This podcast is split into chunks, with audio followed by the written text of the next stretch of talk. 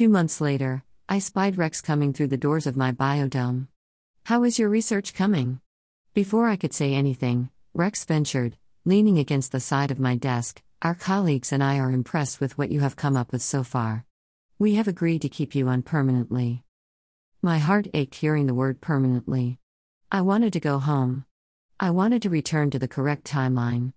I wanted to see Drew, my children, and the L V N. I didn't want them to think they could get along without me. From the results of my testing, the soil is being poisoned. I do not know if it is intentional, but we have to find the source. I glanced up from the data I spent the last two hours reviewing.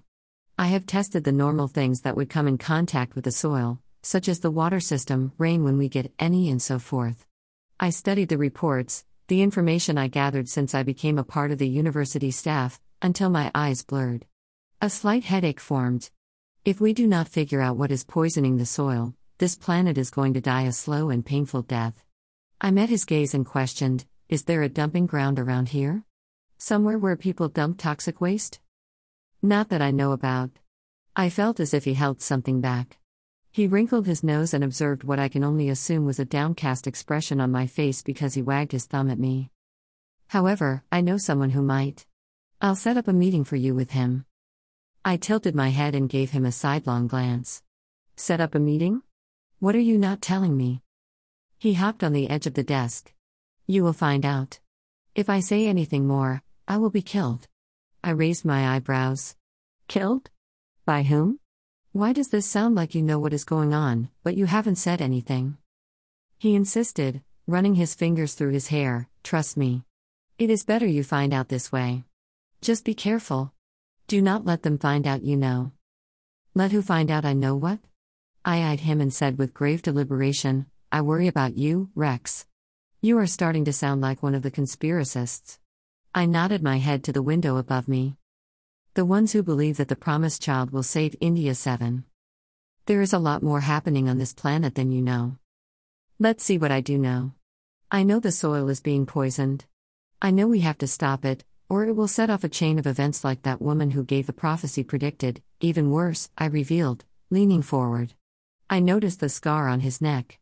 I speculated where he might have gotten it. Fighting over a girl? Playing a sport? Maybe an accident of some sort? I know people are waiting on the promised child to fix this when we should be solving it now instead of waiting. Rex remained silent for a moment. He turned to look at me and touched my hand. "Sidney Grace tells me you are a time traveler. Tell me what happens in the future. What happens to India seven? How bad does it get?" He moved closer and pushed the hair out of my eyes. "Is that why you are here? Are you the chosen one come back to set this right? Do I get married? Do I have children? Grandchildren?" I shook my head and returned, "I have no idea what you are talking about, but even if I did, I couldn't tell you anything without disrupting the course of events." I took a deep breath, then wondered, searching his eyes, "How well do you know Sidney Grace? Is it possible she's one? That she is trying to deflect attention from herself?" He felt my forehead. "Are you sick? Have you taken leave of your senses? Sidney Grace? A time traveler?" He stroked my cheek and decided, "I do believe you are jealous." "Jealous? No, if you want to hang out with her, do her, marry her, I don't care. I have a boyfriend I love very much. A boyfriend who I have never seen, who never comes to see you. I think you made him up to keep me away, or maybe Sidney Grace is right and you are a time traveler, and the boyfriend is in the future." "What makes you think I am a time traveler?" I required, holding his gaze. "You appeared out of nowhere." "I came from Earth. I was born here on India seven, and my parents raised me on Earth. You know more advanced techniques than I have ever seen," he countered, making small circles on the desk with his finger. "I have worked with some of the most cutting-edge scientists on Earth, but if that qualifies me as a time traveler, so be it." "Then where did Sidney Grace get the idea that you are a time traveler?" "She says she can see when people make shifts in the timeline." I stood up and sighed. "If you want to believe me to be a time traveler, fine. What if I was? What happens to India seven? How bad does it get? Is that why you are here?" He repeated his previous questions.